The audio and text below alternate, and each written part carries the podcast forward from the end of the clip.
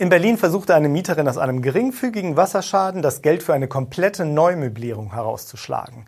Die Vermieterin reagierte daraufhin mit einer Wiederklage auf Herausgabe und Räumung der Wohnung. Diesen Fall und zwei weitere aktuelle Urteile stelle ich Ihnen heute vor.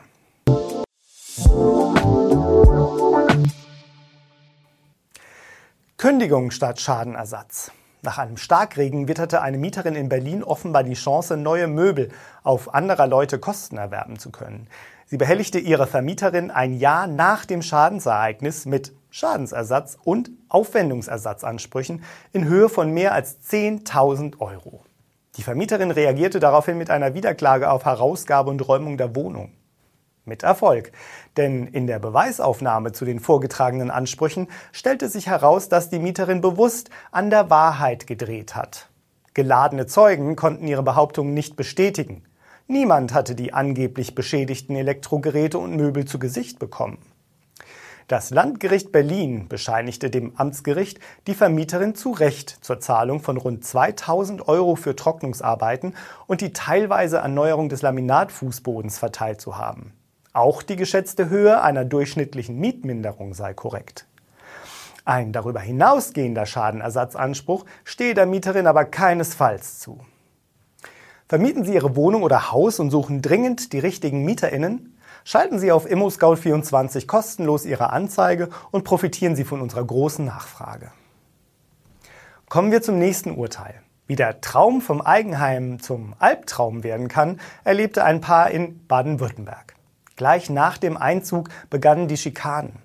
Der Sohn der Frau, die dem Ehepaar das Baugrundstück verkauft hatte, ließ sich eine Menge einfallen, um den neuen Eigenheimbesitzern das Leben zur Hölle zu machen.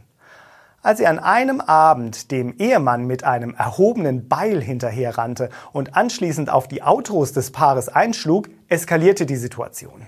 Die Hauseigentümer zogen zunächst in eine Mietwohnung und erwarben später ein neues Eigenheim die durch den unfreiwilligen Umzug entstandenen Kosten sowie die Nebenkosten für den Erwerb des neuen Hauses, aber auch den Mindererlös der Veräußerung ihres verlassenen Hauses wollten die Eheleute ersetzt haben. Mit dieser Forderung scheiterten sie allerdings vor dem Landgericht Mannheim. Im Berufungsverfahren sprach ihnen das Oberlandesgericht Karlsruhe dann mehr als 44.000 Euro für Umzugs- und Nebenkosten für den Kauf eines neuen Eigenheims zu. Begründung?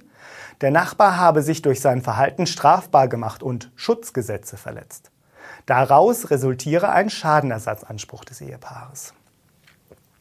Der Anspruch reiche aber nur so weit, wie die geltend gemachten Schäden auch vom Schutzzweck der Strafnormen erfasst seien.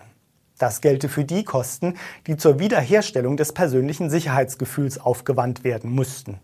Vermögensfolgeschäden wie der ebenfalls geltend gemachte Anspruch auf Ersatz des Wertverlustes am verlassenen Haus sind nach Auffassung des Oberlandesgerichts nicht vom Schutzzweck der verletzten Strafnormen erfasst. Im dritten Fall geht es um eine Entscheidung zum modernisierten Wohnungseigentumsgesetz. Im Dezember 2020 wurde das Wohnungseigentumsgesetz, kurz WEG, modernisiert. In der neu gefassten Vorschrift des Paragraphen 17 regelt es die Voraussetzungen zur Entziehung des Eigentums. Anders als in der alten Fassung lässt sich nun das Regelbeispiel des Zahlungsverzugs nicht mehr ausdrücklich herauslesen. Daher stellt sich die Frage, ob die Gemeinschaft bei Zahlungsrückständen weiterhin berechtigt ist, säumige Eigentümerinnen per Urteil zum Verkauf des Eigentums zu zwingen, um so ausstehende Gelder einziehen zu können. Aufschluss gibt das Urteil des Landgerichts Frankfurt am Main. Es wurde ein Fall verhandelt, bei dem ein Wohnungseigentümer für rund 12.500 Euro Zahlungsrückstände verantwortlich war. Der säumige Eigentümer zahlte aber einfach nicht. Und selbst als die Zwangsvollstreckung kam, zahlte er nur teilweise. Daher sollte ihm das Eigentum entzogen werden. Die Klage war eingereicht. Aber dann wurde das WEG novelliert. Und der Bundesgerichtshof stellte klar, dass ausschließlich das neue Recht aus dem WEG 2020 anzuwenden sei. Im Berufungsverfahren gab das Landgericht Frankfurt am Main der Klage statt. Die Richterinnen stellten fest, dass in dem Zahlungsverhalten des beklagten Eigentümers eine erhebliche Pflichtverletzung zu sehen ist. Daher konnte die Eigentumsentziehung von der Gemeinschaft unter Abwägung aller Umstände des Einzelfalls beschlossen werden. Das Vertrauen der übrigen Eigentümerinnen in die Vertragstreue dieses Miteigentümers sei schwer verletzt und könne auch nicht wiederhergestellt werden. Fazit es ist also auch nach der Reform des WEG möglich, bei Zahlungsrückständen einen Entziehungsbeschluss zu erwirken. Allerdings muss immer im Einzelfall erwogen werden, ob die Fortsetzung der Gemeinschaft zumutbar ist.